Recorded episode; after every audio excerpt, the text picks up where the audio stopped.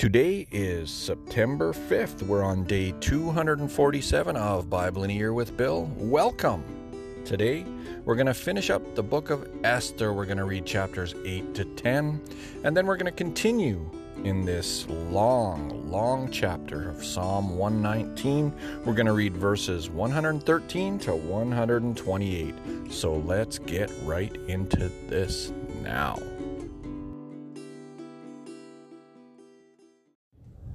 The Book of Esther, Chapter 8.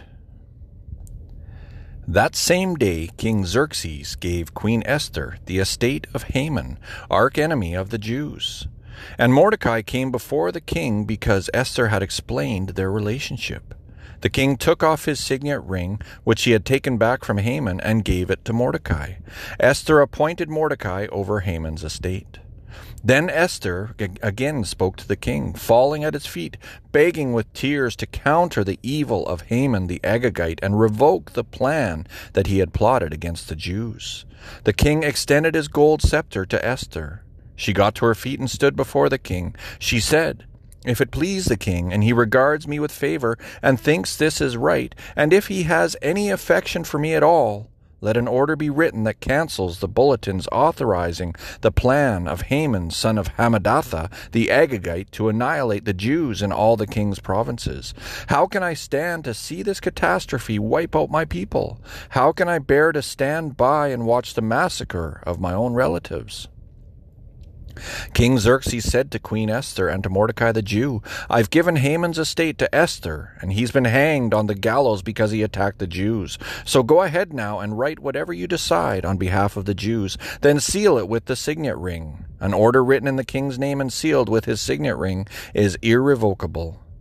So the king's secretaries were brought in on the twenty third day of the third month, the month of Sivan, and the order regarding the Jews was written word for word, as Mordecai dictated, and was addressed to the satraps, governors, and officials of the provinces from India to Ethiopia, 127, 127 provinces in all, to each province in its own script, and each people in their own language, including the Jews in their script and language. He wrote under the name of King Xerxes and sealed the order with the royal signet ring. He sent out the bulletins by couriers on horseback, riding the fastest royal steeds bred from the royal stud. The king's order authorized the Jews in every city to arm and defend themselves to the death, killing anyone who threatened them or their women and children, and confiscating for themselves anything owned by their enemies. The day set for this in all King Xerxes' provinces was the thirteenth day of the twelfth month, the month of Adar. The order was posted in public places in each province so everyone could read it, authorizing the Jews to be prepared on that day to avenge themselves on their enemies. The couriers, fired up by the king's order, raced off on their royal horses. At the same time, the order was posted in the palace complex of Susa. Mordecai walked out of the king's presence wearing a royal robe of violet and, violet and white, a huge gold crown, and a purple cape of fine linen. The city of Susa exploded with joy. For Jews, it was all sunshine and laughter. They celebrated. They were honored. It was that way all over the country. In every province, every city, when the king's bulletin was posted, the Jews took to the streets in celebration, cheering and feasting. Not only that, but many non Jews became Jews. Now it was dangerous not to be a Jew. Esther, chapter 9. On the thirteenth day of the twelfth month, the month of Adar, the king's order came into effect. This was the very day that the enemies of the Jews had planned to overpower them, but the tables were now turned. The Jews overpowered those who hated them. The Jews had gathered in the cities throughout King Xerxes' provinces to lay hands on those who were seeking their ruin. Not one man was able to stand up against them. Fear made cowards of them all. What's more, all the government officials, satraps, governors, everyone who worked for the king actually helped the Jews because of Mordecai. They were afraid of him. Mordecai by now was a power in the palace. As Mordecai became more and more powerful, his reputation had grown in all the provinces. So the Jews finished off all their enemies with the sword, slaughtering them right and left, and did as they pleased to those who hated them. In the palace complex of Susa, the Jews massacred 500 men. They also killed the ten sons of Haman, son of Hammedatha, the archenemy of the Jews, Parshandatha, Dalphon, Aspatha, Poratha, Adalia, Aridatha, Parmashta, Arisai, Aridai, and Vaizatha. But they took no plunder. That day, when it was all over, the number of those killed in the palace complex was given to the king. The king told Queen Esther, In the palace complex alone, here in Susa, the Jews have killed 500 men, plus Haman's ten sons. Think of the killing that must have been done in the rest of the provinces. What else do you want? Name it, and it's yours. Your wish is my command. If it please the king, Queen Esther responded, give the Jews of Susa permission to extend the terms of the order another day, and have the bodies of Haman's ten sons hanged in public display on the gallows. The king commanded it. The order was extended. The bodies of Haman's ten sons were publicly hanged. The Jews in Susa went at it again. On the fourteenth day of Adar, they killed another three hundred men in Susa, but again they took no plunder.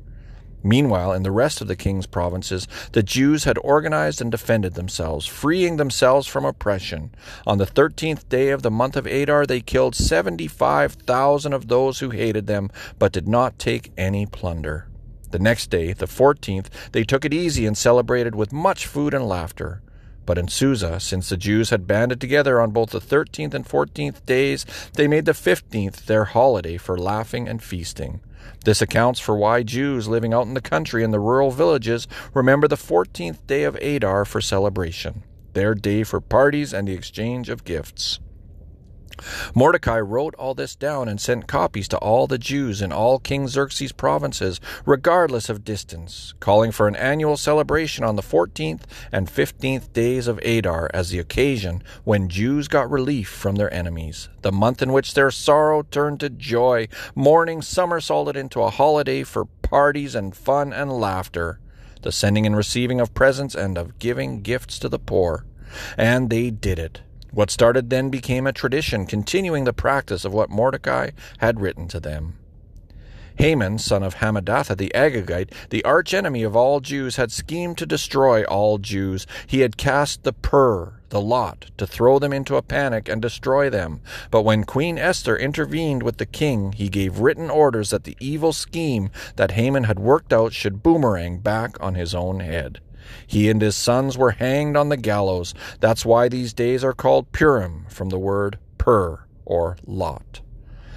Therefore, because of everything written in this letter and because of all that they had been through, the Jews agreed to continue. It became a tradition for them, their children, and all future converts to remember these two days every year on the specific dates set down in the letter. These days are to be remembered and kept by every single generation, every last family, every province and city. These days of Purim must never be neglected among the Jews. The memory of them must never die out among their descendants. Queen Esther, the daughter of Abihail, backed Mordecai the Jew, using her full queenly authority in this second Purim letter to endorse and ratify what he wrote. Calming and reassuring letters went out to all the Jews throughout the 127 provinces of Xerxes' kingdom to fix these days of Purim their assigned place on the calendar. Dates set by Mordecai the Jew, what they had agreed to for themselves and their descendants regarding their fasting and mourning Esther's word confirmed the tradition of Purim and was written in the book. The Book of Esther, Chapter 10 King Xerxes imposed taxes from one end of his empire to the other. For the rest of it, King Xerxes' extensive accomplishments, along with a detailed account of the brilliance of Mordecai, whom the king had promoted, that's all written in the chronicles of the kings of Media and Persia. Mordecai the Jew ranked second in command to King Xerxes. He was popular among the Jews and greatly respected by them. He worked hard for the good of his people. He cared for the peace and prosperity of his race.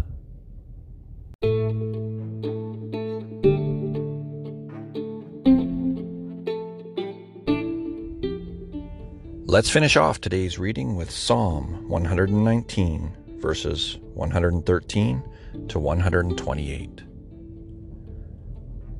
I hate the two faced, but I love your clear cut revelation. You're my place of quiet retreat. I wait for your word to renew me. Get out of my life, evildoer, so I can keep my God's commands. Take my side as you promised. I'll live then for sure. Don't disappoint all my grand hopes. Stick with me, and I'll be all right. I'll give total allegiance to your definitions of life. Expose all who drift away from your sayings. Their casual idolatry is lethal. You reject earth's wicked as so much rubbish. Therefore, I lovingly embrace everything you say. I shiver in awe before you. Your decisions leave me speechless with reverence. I stood up for justice and the right. Don't leave me to the mercy of my oppressors. Take the side of your servant, good God. Don't let the godless take advantage of me. I can't keep my eyes open any longer, waiting for you to keep your promise to set everything right.